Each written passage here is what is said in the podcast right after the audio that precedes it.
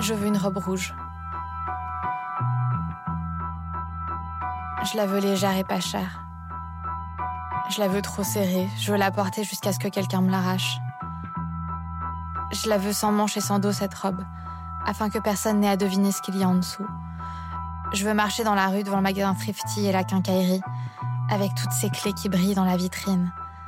Devant monsieur et madame Wong qui vendent les beignets de la veille, dans leur café. Devant les frères Guerra, faisant passer les ports du camion au chariot, hissant les museaux lisses sur leurs épaules. Je veux marcher comme si j'étais la seule femme sur Terre avec une multitude de choix. Je la veux cette robe rouge. Vraiment. Je veux qu'elle confirme tes pires craintes à mon sujet, pour te montrer à quel point je ne me soucie pas de toi, ou de quoi que ce soit à part ce que je veux. Quand je la trouverai, je retirerai ce vêtement de son cintre, comme si je choisissais un corps pour me porter dans ce monde, à travers les cris de naissance, et les cris d'amour aussi. Et je le porterai comme des os, comme de la peau. Ce sera la putain de robe dans laquelle ils m'enterreront.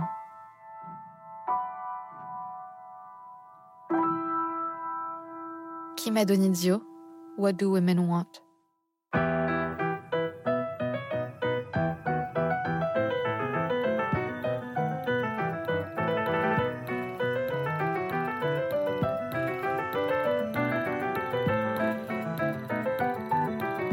Suis Rebecca Amselem, activiste féministe.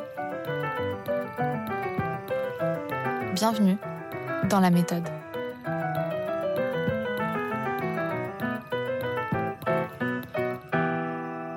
On dit qu'il s'amenuise avec le temps, qu'il nous quitte avec l'âge ou l'ennui, qu'il revient avec le manque et la rareté. Tu t'écoutes pas assez. Tu ne t'écoutes pas Tu ne assez. t'écoutes pas assez. On ne l'écoute pas. Tu ne penses qu'à toi. Tu penses qu'à toi. Tu penses qu'à toi. On l'écoute trop. Et vous Quelle est la première image qui vous vient en tête si je vous dis désir?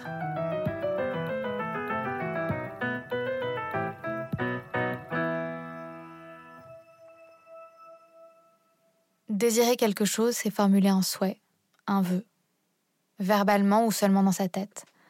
Le mot désir signifie en latin être face à l'absence d'étoiles. Désirer, c'est donc souhaiter quelque chose, tout en constatant avec regret son absence. Pour Sigmund Freud, c'est aussi un élan vital qui permet d'aimer, de travailler, d'élaborer, d'avancer. Mais dès qu'on a l'impression de l'avoir assouvi, il disparaît pour être remplacé par un autre. C'est quelque chose qui nous permet d'être toujours tenus en haleine dans la vie. Il y a dans le désir la marque d'un manque, mais en même temps la dimension d'un projet, d'une quête. Désirer, c'est s'apprêter à changer le cours des choses. You know, it's just not been my time to be in a relationship, but it's coming soon. Vous m'auriez demandé à 14 ans ce que c'était le désir pour moi. Clairement, je vous aurais répondu Robbie Williams. Et je fantasmais aussi beaucoup sur les garçons de mon âge, mais je n'en parlais à personne. Parce que j'avais honte. J'avais un rapport compliqué avec les désirs. Je ne m'autorisais même pas à assouvir mon désir de manger à ma faim. Parce que je voulais être une fille mince. Parce que je voulais plaire. Et aujourd'hui, à 33 ans et 6 ans d'activisme derrière moi, je suis toujours contente quand je me rends compte que j'ai perdu 2 kilos. Je m'autorise toujours pas à porter cette robe du poème, la robe rouge sexy, moulante, sans manches et dos nus. Parce que j'ai honte avant même que des regards ne se posent sur moi. Parce que j'ai toujours eu honte de mes désirs. La révolution sexuelle des années 60 n'a pas suffi à donner aux femmes le droit de désirer librement. Oui, elle a rendu politiquement correcte la pratique du sexe et la reproduction hors mariage. Mais aujourd'hui, on n'accorde toujours pas la même légitimité au désir d'un homme qu'au désir d'une femme. Alors, la société patriarcale entrave-t-elle les désirs des femmes? Et notamment dans les relations hétérosexuelles, quand les femmes sont face aux hommes, pourquoi leur apprend-on à répondre aux avances plutôt qu'à faire le premier pas? À se comporter comme un objet de désir plutôt qu'à désirer elle-même? Et aujourd'hui, est-ce possible d'espérer renouer avec ces désirs? Pour atteindre une société féministe, la révolution sexuelle était une étape nécessaire.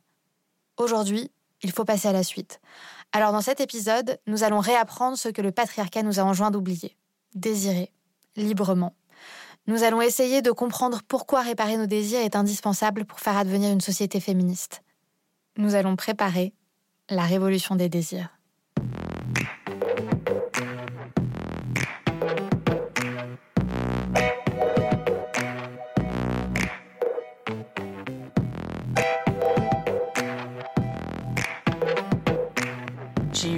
Anecdote très précise en tête d'une soirée où j'étais avec un ami. Manon Garcia est une philosophe française, spécialiste de la pensée de Simone de Beauvoir. Elle est notamment l'autrice de l'ouvrage La conversation des sexes, paru en 2021, qui analyse la notion de consentement à travers un prisme philosophique. J'étais avec un, ami et une fille est arrivée et lui a dit euh, Si t'es partant, je te ferai bien une fellation dans les toilettes. Et, c'était dingue parce qu'il lui a dit non, non, ça va, merci beaucoup. Et il m'a dit après, il me dit, mais j'ai l'impression que j'ai passé euh, toute mon adolescence à espérer qu'un jour une fille me dirait un truc pareil. Et en fait, euh, ça m'a complètement tout coupé, quoi. Il m'a dit, j'aurais adoré pouvoir lui dire oui et j'ai juste été terrorisée. Et je pense que ça, c'est intéressant, quoi. Pourquoi si une fille euh, vous dit, si tu veux, je te fais une fellation dans les toilettes, là maintenant, tout de suite tout d'un coup, ça semble vraiment pas sexy. En fait, c'est ça qu'il faut se poser comme question. Et c'est ça qui est quand même compliqué dans la sexualité masculine euh, et dans la sexualité féminine. C'est la façon dont la femme n'est pas vue comme possible source de proposition. Euh, et ça, il me semble que c'est quelque chose euh, de très profond. Selon la philosophe Manon Garcia, dans cette anecdote, la femme devient non désirable car dans une société patriarcale, le désir sexuel des femmes ne doit être qu'une réponse à celui des hommes. Le désir masculin est représenté en fonction d'une norme qui est une norme conquérante, active, une norme de chasseur qui doit triompher, et que le désir féminin est représenté comme passif, attendant le chasseur, euh, la proie, euh, l'homme euh, propose et la femme dispose, tout ça. For God's sake, Mrs. Robinson. Here we are. You got me into your house. You give me a drink. You put on music. Now you start opening up your personal life to me and tell me your husband won't be home for hours. So? Mrs. Robinson, you're trying to seduce me. Aren't you? L'ethnographe américaine Kristen Gotzi abonde également dans ce sens. Elle m'a montré à quel point le désir sexuel, féminin comme masculin, est pétri de stéréotypes jusque chez les psychologues.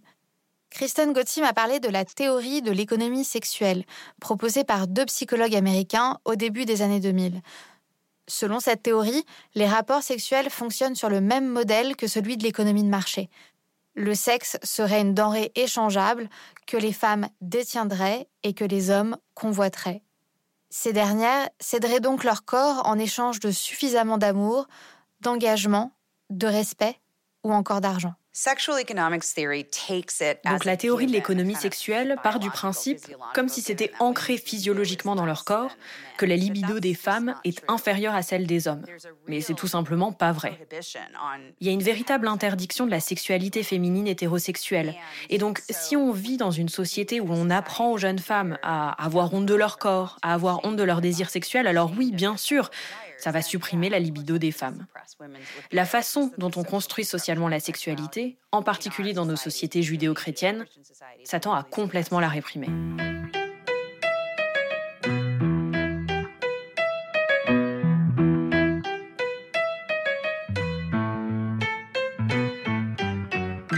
C'est vrai que dans une relation hétérosexuelle, on s'attend à ce que ce soit l'homme qui fasse le premier pas, l'homme qui s'agenouille pour la demande en mariage, l'homme qui contrôle un rapport sexuel en position de missionnaire. Le désir sexuel masculin est conquérant, le désir sexuel féminin est passif. Selon l'écrivaine Audrey Lorde, si cette conception genrée des rôles existe et se perpétue, c'est parce que les femmes sont éduquées à se méfier de leur propre désir. We have been raised to fear the yes in ourselves. Nous avons été élevés pour craindre le oui en nous, nos désirs les plus profonds. Car les exigences de nos attentes libérées nous conduisent inévitablement à des actions qui aident à mettre notre vie en accord avec nos besoins, avec nos connaissances, avec nos désirs. Et la peur de nos désirs les plus profonds les rend suspects. Elle nous force à être dociles, loyales et obéissantes et nous contraint à nous contenter ou à accepter les nombreuses facettes de notre oppression en tant que femmes. En matière de sexe, les femmes apprennent très jeunes à se considérer comme des objets de désir et non comme des sujets désirants, à travers des mises en garde comme euh, ne mets pas de crop top à l'école ou encore ne rentre pas trop tard toute seule, hein. mais aussi à travers l'expérience de regards lubriques et de gestes que les hommes s'autorisent. Car de la même manière, Les hommes apprennent dès l'adolescence à se comporter comme des sujets désirants, avec des pulsions à assouvir. Il y a une blague excellente qu'on m'a racontée en Bulgarie dans les années 90, quand je faisais mes recherches de thèse sur la transition économique du communisme au capitalisme. C'est là que l'ethnographe Kristen Gotzi, qui est spécialiste des pays de l'Est, m'a surprise. Vous savez, c'était une période où il y avait beaucoup de nouvelles mafias qui se créaient en Europe de l'Est. Je pense qu'on les appelle les oligarques maintenant, mais à l'époque, c'était juste euh, des voyous. Et donc, il y a une super blague en bulgare sur un moudra. Un moudra en bulgare, c'est un type avec un cou épais. Et donc, le moudra, il a trois petites copines. Et il va voir son patron et lui dit Patron, j'ai 40 ans, j'ai trois copines et bah il est temps pour moi de me marier. Mais je sais pas laquelle choisir parce que bah elles sont toutes très gentilles, elles sont géniales, elles me traitent hyper bien. Alors euh, comment je vais en choisir une le patron dit ok, voilà ce que je vais faire. Je te donne 30 000 euros et tu vas donner 10 000 euros à chacune d'entre elles. Et puis après, tu vois ce qu'elles en font. Donc le Moudra donne 10 000 euros à sa première copine qui sort faire du shopping, qui sort pour s'acheter des nouveaux vêtements, du maquillage, et puis elle se fait bien coiffer, elle s'offre des bijoux merveilleux. Tout est fantastique. Et puis il donne à sa deuxième copine 10 000 euros aussi. Elle, elle sort et elle lui achète un nouveau costume qui est sublime. Elle lui achète des nouvelles choses pour sa voiture et elle lui achète une belle cravate. Elle lui achète tout pour lui. Et puis la troisième copine, elle prend l'argent et elle investit en bourse. Elle, elle achète des actions. Elle réussit à gagner 40 000 euros avec ses actions et elle rend les 10 000 euros à l'homme, comme ça, hop, pas de dette. Et puis elle prend les 30 000 euros, verse un acompte pour un appartement et le quitte. Une fois que tout s'est passé, le Moudra retourne voir son patron et lui explique ce qui s'est passé. Et le patron lui demande Alors, t'as choisi laquelle entre ces trois copines il lui répond Bah, évidemment, moi, ce que j'aime, c'est les grosses poitrines. Alors j'ai pris celle qui avait la plus grosse poitrine. tells you everything you need to know, right? so, like the idea that I think that men vous voyez? Donc je pense que la masculinité des hommes peut souvent être liée à la beauté, comme si les femmes étaient une sorte de reflet de l'homme. Je pense que nous vivons dans une société qui repose sur la marchandisation de la beauté des femmes. C'est pas une surprise, non? Ouais, nous là, on est à Paris, c'est la Fashion Week, tout tourne autour de la marchandisation de la beauté des femmes. Punis-moi. Montre-moi jusqu'où ça peut aller. Je veux que tu me fasses connaître le pire. Le désir des femmes hétérosexuelles d'être belles pour plaire aux hommes illustre un besoin de validation, renforçant la domination masculine. Et l'illustration la plus criante du modelage de nos désirs par le patriarcat, c'est encore le fantasme féminin de la soumission sexuelle, auquel la philosophe Manon Garcia a consacré sa thèse. Elle en a tiré un livre intitulé On ne n'est pas soumise, on le devient. Pour que la soumission féminine fonctionne, il faut qu'elle soit érotisée. Et donc, euh, c'est le seul moyen pour que ça fonctionne à l'échelle d'une société. Et de la même façon, pour que la domination masculine fonctionne, il faut qu'elle soit aussi érotisée et érotique. Pour Manon Garcia, le désir des femmes hétérosexuelles est clairement codifié par la société patriarcale. Le fantasme de la soumission, le désir d'être belle, le désir d'être mince sont à la fois cause et conséquence du système d'oppression dans lequel nous vivons. Mais ces désirs alimentent aussi la société patriarcale capitaliste, qui fait son chiffre d'affaires sur des produits de beauté, des programmes minceurs, des ensembles de lingerie sexy, des robots multifonctions. Ce sont les femmes qui se mettent la pression pour faire un bon repas, pour avoir un regard de biche ou se payer une épilation laser. Et ce sont leurs conjoints, mais aussi les patrons de l'entreprise d'électroménager et de l'Institut de beauté qui en profitent. C'est pour cela que capitalisme et patriarcat sont indissociables. Chacun de ces deux systèmes a besoin de l'autre pour survivre, et ils ne survivent qu'en opprimant, en modelant les désirs des femmes, comme ceux des hommes d'ailleurs.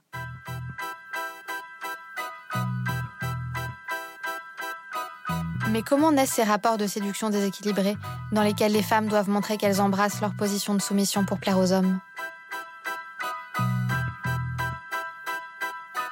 Kristen Gotzi, que l'on a entendu tout à l'heure, est notamment connue pour un ouvrage intitulé pourquoi les femmes ont une meilleure vie sexuelle sous le socialisme? Ça donne envie, n'est-ce pas? Elle y explique comment les désirs des femmes sont conditionnés par les systèmes économiques des pays dans lesquels elles vivent. En fait, pour Kristen Gotzi, notre économie capitaliste et le patriarcat sont deux systèmes complètement intriqués. Donc, le système économique d'un pays influencerait non seulement nos désirs sexuels, mais aussi nos relations romantiques, jusqu'à l'expression même de notre affection.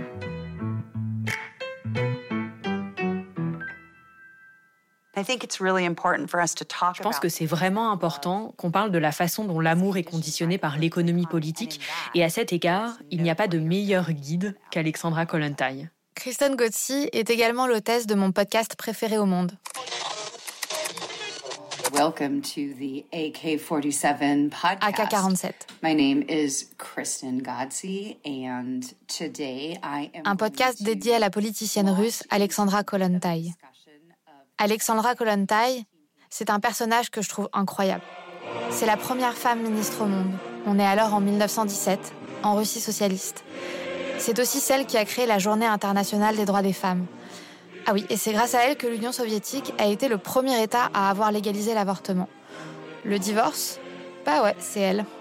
Le congé maternité de 16 semaines Oui, oui, c'est toujours elle. So Kollontai would be what we would call today a very sex positive person. Kollontai, c'est une précurseuse, quelqu'un avec une ouverture à la sexualité hyper moderne pour son temps. Elle concevait très clairement la sexualité comme un besoin, comme la faim ou la soif. Is that so she makes this distinction between what she calls winged Kollontai, elle fait une distinction entre ce qu'elle appelle l'éros ailé et l'éros sans elle. Et ce qu'elle dit, c'est que l'éros sans elle, c'est ce qu'on appellerait aujourd'hui, je sais pas, un coup d'un soir. C'est le fait d'aller sur une appli de rencontre, swiper à gauche, swiper à droite, choisir. En fait, pour elle, ce héros sans elle, c'est quelque chose de nécessaire pour survivre, parce qu'on est dans un monde où tout est chamboulé, où on n'a aucune stabilité, où l'on se sent anxieux, impuissant et privé de ressources, privé de ressources pour vivre une situation heureuse en couple. Ça, c'est dû en partie au stress qu'impose la vie dans une société capitaliste, mais c'est aussi causé par la notion de propriété qui est inhérente à la conception de l'amour bourgeois. Être en couple, c'est avoir un accès exclusif au corps de l'autre, mais c'est aussi avoir accès aux ressources matérielles de l'autre. Donc Kollontai, ce qu'elle veut, c'est qu'on s'éloigne de cette notion de propriété qui est inhérente à nos relations amoureuses, comme platoniques d'ailleurs, et qu'on réfléchisse de manière plus large à une société où bah, on pourrait tous être en lien et on pourrait se soutenir mutuellement sans que ça nous donne des droits les uns sur les autres. Et donc elle, elle propose une théorie de l'amour qui dit que notre idéal de ce qu'est l'amour, la façon dont en tant que société on conçoit l'amour, c'est pas quelque chose d'absolu. Ça dépend de beaucoup de choses, entre autres de l'âge, et puis surtout, ça dépend de la façon dont la reproduction sociale s'opère dans un système économique donné.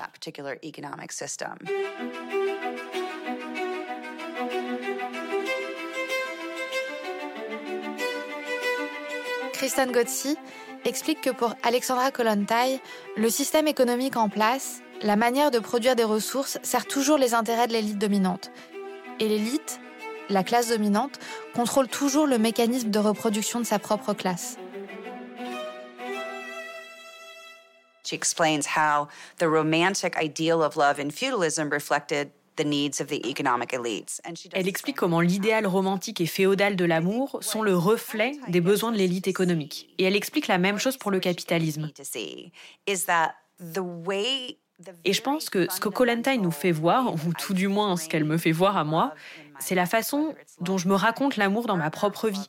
Que ce soit l'amour pour mon compagnon, l'amour pour ma mère, pour ma fille, pour mon chien, pour, euh, je sais pas moi, euh, même pour l'amour euh, d'une sorte d'amour abstrait comme l'amour pour une journée ensoleillée à Paris, ce qui n'arrive pas très souvent, donc on peut carrément en tomber amoureux.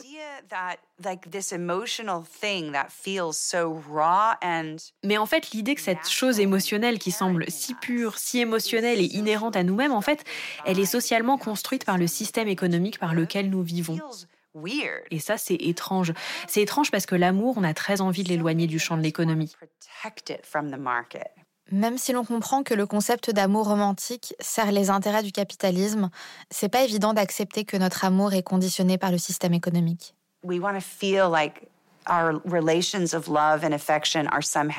On aimerait croire que nos relations d'amour et d'affection vivent de manière complètement extérieure au monde de l'échange, du commerce, de la transaction ou de l'économie politique. Mais c'est pas le cas.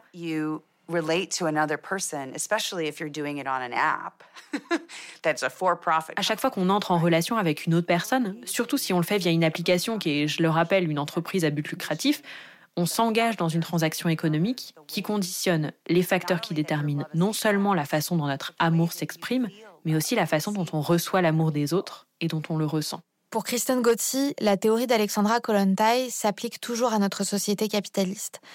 La classe dominante se reproduit toujours à travers le concept d'amour romantique bourgeois. Ce qui est important car ce sont les descendants qui hériteront du patrimoine économique familial. Patrimoine qui permettra la reproduction et le maintien de l'intégrité de la classe bourgeoise. Et pour comprendre concrètement comment le système économique influe sur nos désirs, laissez-moi vous raconter comment un homme a créé le désir de fumer chez les femmes. Bah ouais, parce que les femmes n'ont pas toujours fumé. À Washington, aux États-Unis, dans la bibliothèque du Congrès, est conservé un dossier qui s'intitule Les archives de Sigmund Freud. Dans ce dossier, une liasse de documents ayant appartenu au psychanalyste et parmi eux, un échange de lettres datant du début du XXe siècle entre le psychanalyste Sigmund Freud et son neveu Edouard Bernays. Edouard Bernays était conseiller en relations publiques et il travaillait alors pour l'entreprise de cigarettes American Tobacco Company, basée à New York. À l'époque, le service relations publiques d'une entreprise s'appelait tout juste propaganda, propagande. Il y a moins d'artifice. Et surtout à cette époque en Occident, les femmes ne fumaient pas. C'était mal vu. Dans cette correspondance, Edouard Bernays demande conseil à son oncle Freud. Comment persuader les femmes d'acheter des cigarettes? Le psychanalyste répond que les femmes ne fument pas parce que la cigarette est un symbole phallique.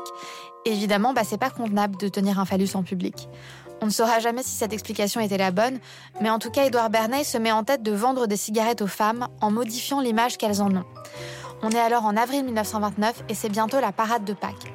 La parade de Pâques, c'est un événement festif à l'occasion duquel les New-Yorkais marchent dans les rues déguisées.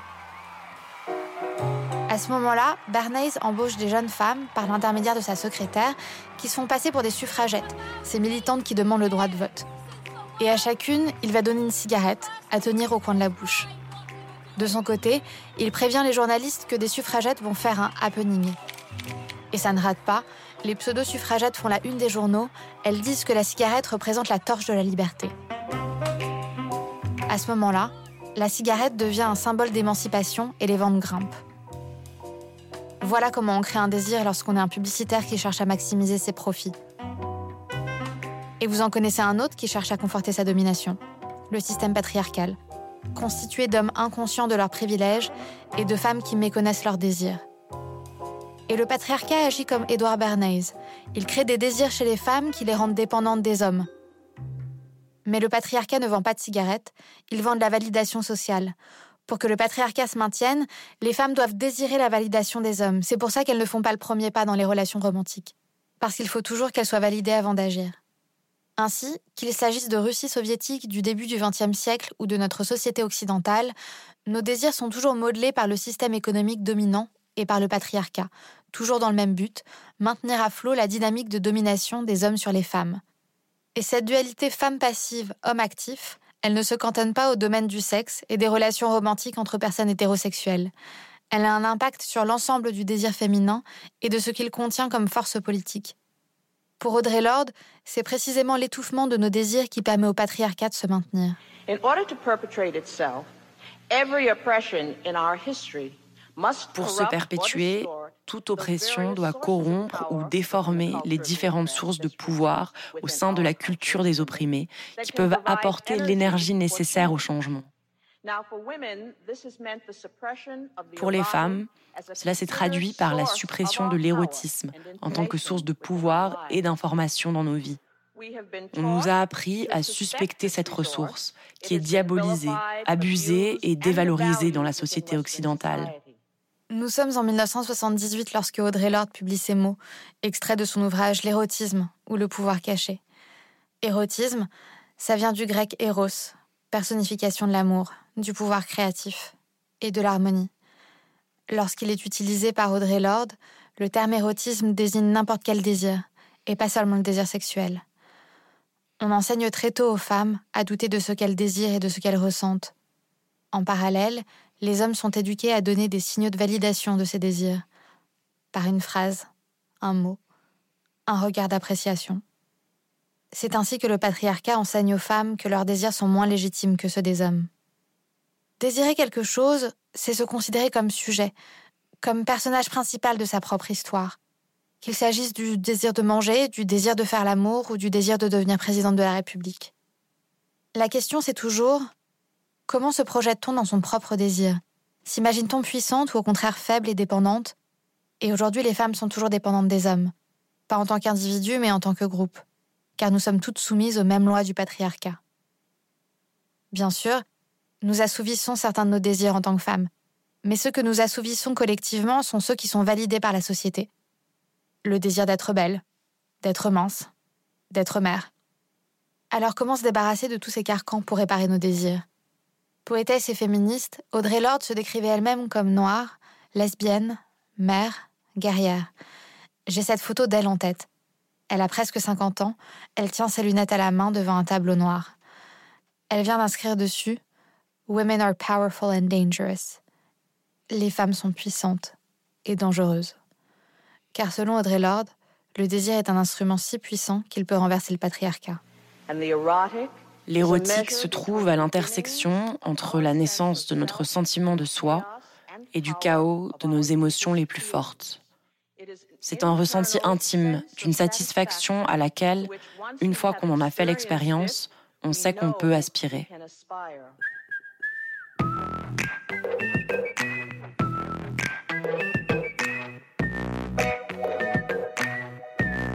La méthode d'Audrey Lorde, c'est donc d'apprendre à connaître ses désirs pour être capable de les reconnaître quand ils se présentent.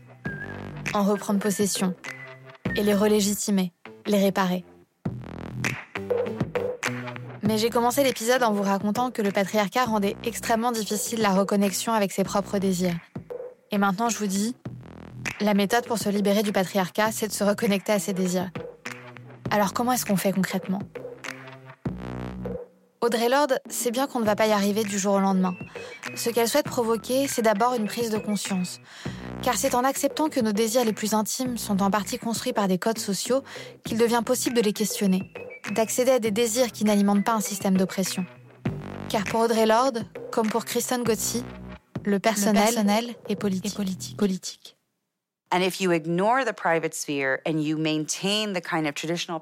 Et si on néglige la sphère privée et qu'on maintient la structure patriarcale de la famille traditionnelle, tous les changements qu'on tentera d'intégrer à la sphère publique ne pourront pas être pérennes ce qui est exactement ce qui s'est passé en Union soviétique. L'Union soviétique a appliqué des politiques vraiment radicales, mais elle a aussi maintenu une société sexiste incroyablement patriarcale. C'est toujours une société très sexiste aujourd'hui d'ailleurs, et c'est le cas de beaucoup de pays en Europe de l'Est. Donc je pense que la raison pour laquelle nous devons nous concentrer sur la sphère intime, c'est que tout d'abord, ça intéresse tout le monde. Écoutez la radio. Une chanson sur deux, bah, ça parle d'amour et de romance. Ça parle de rencontrer quelqu'un, de rompre avec quelqu'un, de rompre avec quelqu'un avant de rencontrer quelqu'un d'autre ou de se faire tromper par quelqu'un qu'on aime. Écouter la musique pop à la radio, tout est là. De quoi les gens se préoccupent-ils vraiment? Les gens aiment l'amour et le sexe. Les gens aiment l'amour et le sexe, c'est pas vrai? Donc, si on veut parler de politique, je pense que, enfin, je pense que c'est très difficile de parler de l'économie politique en ne parlant que des lois. Par exemple, comment on va modifier la loi sur les retraites ou comment on va taxer cette entreprise pour pouvoir financer ce programme d'éducation ou autre? Eh ben, le capitalisme utilise la sexualité pour nous vendre tout un tas de choses tout le temps. Et je pense qu'on devrait utiliser la sexualité pour atteindre les gens et leur faire comprendre que le capitalisme ne s'arrête pas quand on va dans sa chambre, quand on ferme la porte. Il ne reste pas dehors. Il entre dans la pièce avec nous. Et c'est à cause de ça qu'on peut aussi combattre le capitalisme depuis nos chambres, tout autant que n'importe où ailleurs. Donc pour Kristen Gotzi, dire le personnel et politique implique que pour atteindre une société féministe, on ne peut pas s'en tenir qu'à des réformes politiques. Nous devons aussi questionner nos désirs pour se les réapproprier, ce qui n'est pas évident. Pour Kristen Gossi, c'est à peu près comparable à essayer de se brosser les dents avec la main gauche lorsqu'on est droitière. Je prends l'exemple du brossage des dents. For those of us, you know, who brush our teeth every day, twice a day, um, it becomes such a ordinary activity. Pour ceux d'entre nous qui se brossent les dents tous les jours, deux fois par jour, ça devient une activité qui est complètement ordinaire. Et si on décidait soudainement, bah, pour une quelconque raison, de changer de main et de se brosser les dents avec la main opposée à celle qu'on utilise habituellement, Ça paraîtrait tellement bizarre à faire qu'en quelque sorte, ça nous ferait voir cette action banale sous un jour complètement différent. Et puis on pourrait commencer à penser à l'origine de cette brosse à dents. D'où vient ma brosse à dents? D'où vient cette idée de se brosser les dents? Pourquoi on se brosse les dents?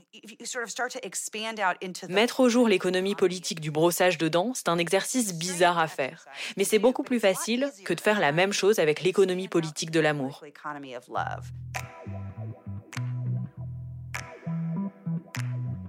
On s'entend. Questionner ses désirs ne signifie pas rejeter en bloc tout désir en lien avec le patriarcat. Nous avons le droit à la contradiction. Si j'ai envie de m'arrêter de travailler pour m'occuper de mes enfants, mon désir n'en est pas moins légitime. Même en tant que féministe, je peux être excitée sexuellement par une vidéo montrant des femmes qui se soumettent à des hommes. Le tout, c'est de se poser des questions sur l'origine de ces désirs pour en être plus libre. Pour Audrey Lorde, cette remise en cause de nos désirs permettra d'atteindre l'excellence, ce champ des possibles infini qui nous transforme en une meilleure version de nous-mêmes. La fonction de l'érotique est d'encourager l'excellence et de nous donner la force de la poursuivre. Une fois que nous savons à quel point nous sommes capables de ressentir ce sentiment de satisfaction et d'accomplissement, nous pouvons alors observer lesquels de nos différents projets de vie nous rapprochent le plus de cette plénitude. L'excellence chez Audrey Lorde, c'est cette attitude que l'on a quand on découvre chez nous un nouveau désir, une nouvelle source de motivation, un nouveau souffle. Le désir est un puissant stimulant physique et intellectuel. Il ne s'agit pas seulement de se connaître sexuellement, il faut apprendre à reconnaître ses désirs dans toutes les sphères de la vie. Et apprendre à se connaître et à exprimer ses désirs, notamment sexuels, c'est aussi la voie conseillée par la philosophe Manon Garcia. Le plus grand obstacle à, toute libération, toute égalité et le plus grand produit du patriarcat, c'est de faire en sorte qu'on ne se connaisse pas comme sujet désirant et comme sujet de plaisir. Mais la philosophe va encore plus loin et se demande comment les exprimer ces désirs? Comment les communiquer aussi bien que ses limites? C'est par la connaissance de soi et donc par la discussion sur le sexe, par la pratique du sexe et par la reconnaissance que nous sommes que cette connaissance, elle est intersubjective, qu'elle se construit dans le rapport à l'autre. Et que ça peut être euh, la construction dans un rapport à l'autre euh, du même sexe, d'un autre sexe, euh, un autre imaginaire à mon avis, la vraie chose à laquelle ressemble le désir euh, dans, une utopie féministe, c'est savoir ce qu'on veut, savoir pourquoi on fait du sexe, ce qu'on recherche quand on fait du sexe.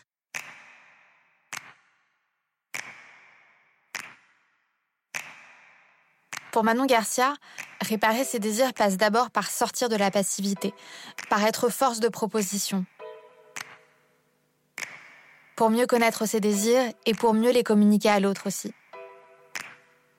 Car dans le sexe et ailleurs, nos désirs se construisent dans la réciprocité, en exprimant ses désirs et en accueillant ceux de son interlocuteur ou de son interlocutrice. C'est pourquoi, dans une société féministe, pour la philosophe, les femmes ne se cantonnent pas à répondre aux demandes. Elles pourront faire des propositions. Et c'est ce que la philosophe appelle le consentement affirmatif. Je pense que c'est là-dessus qu'il faut que la sexualité des hommes elle, soit modifiée sur le oui. C'est pas être content qu'une femme dise oui quand on lui propose quelque chose, mais envisager la possibilité de pouvoir soi-même dire oui ou non. C'est pour ça que j'insiste aussi dans le livre sur le fait que le consentement des hommes doit être pris en compte. C'est parce que prendre en compte le consentement des hommes, c'est prendre en compte la possibilité de proposition des femmes souvent on dit oui, euh, voilà, le consentement affirmatif, c'est dire oui, mais il me semble que le consentement affirmatif, c'est plus que ça. Le consentement affirmatif, c'est aller voir quelqu'un et lui dire, euh, voilà, euh, au cas où tu te poses la question, pour moi c'est oui. Mais en fait, dire à quelqu'un, au cas où tu te poses la question, pour moi c'est oui, c'est pas lui dire oui, c'est lui proposer quelque chose. Et donc au fond, le consentement affirmatif, c'est aussi la possibilité de la proposition. Et c'est ça qui est quand même compliqué dans la sexualité masculine euh, et dans la sexualité féminine. C'est la façon dont la femme n'est pas vue comme possible source de proposition. Pour Manon Garcia, quand on amorce une conversation sur les désirs et sur le consentement, on se rapproche déjà d'une société féministe. Parce que si on se dit que le désir, c'est pas j'ai envie ou j'ai pas envie, c'est j'ai envie d'avoir envie où j'ai pas envie du tout, où j'ai pas envie d'avoir possiblement envie, eh bien, du coup, on est amené à penser le consentement d'une façon plus complexe. Parce que on voit bien, on a toutes euh, et tous, je pense, en fait, eu cette expérience de ne pas avoir envie d'avoir un rapport sexuel, mais que l'autre passe par-dessus notre absence d'envie et finisse par nous donner du désir et du plaisir éventuellement.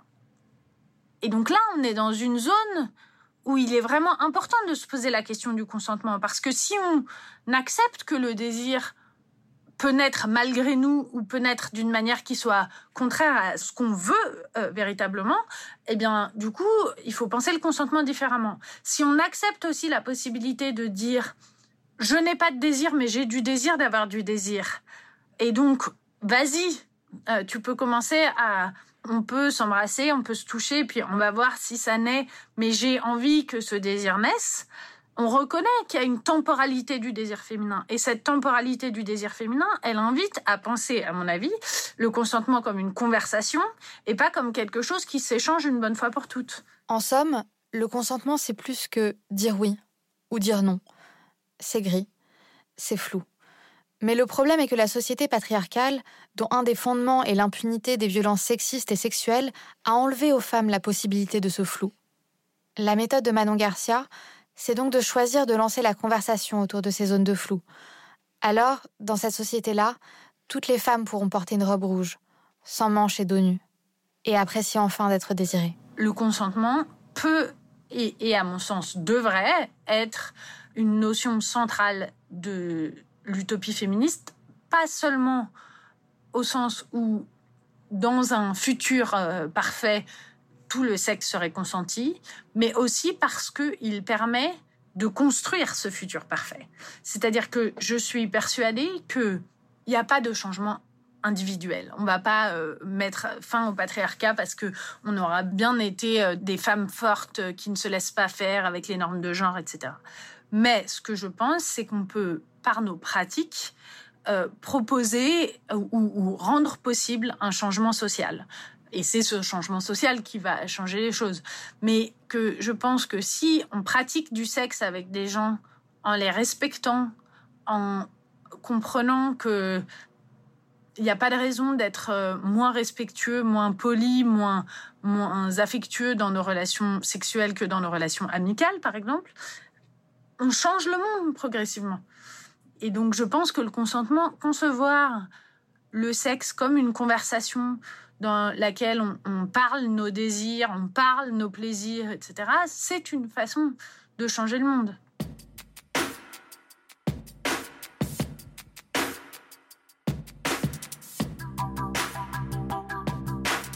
Pour atteindre une société féministe, il faut se réapproprier ses désirs. Ces désirs réprimés par le patriarcat et modelés par le capitalisme. Pour se les réapproprier, il faut apprendre à les reconnaître. Et pour les reconnaître, il faut questionner ce que l'on considère être nos désirs les plus profonds, en apprenant peu à peu à différencier les désirs qui alimentent notre dépendance à un système oppressif comme le patriarcat, de ceux qui nous rendent plus libres, plus sereines, plus autonomes. Ce qui est bien, c'est que l'on n'est pas obligé de faire tout ça chacune dans son coin. Au contraire, comme le dit Manon Garcia, c'est dans le cadre de la conversation que nos désirs nous apparaissent le plus clairement. C'est là qu'ils s'alimentent réciproquement. Ils peuvent évoluer dans des directions parfois inattendues. C'est alors que nos désirs peuvent enfin constituer cet élan vital, ce souffle, cette stimulation intellectuelle comme physique, celle que l'écrivaine Audrey Lorde appelle l'excellence. Et alors seulement, le désir peut être moteur de l'activisme féministe. Il peut dessiner ce futur parfait, cette société féministe. Grâce à l'historicité, grâce à la radicalité, grâce à la joie, grâce à nos désirs réparés, grâce aux discussions sur le consentement et grâce aux zones de flou revendiquées comme floues et qui resteront toujours floues. Car nos désirs ne sont ni noirs ni blancs, ils sont en construction, en réparation. Ils sont à reconnaître, à questionner, à exprimer et à nuancer. Et c'est ainsi que j'en viens à la prochaine étape de la méthode, la nuance.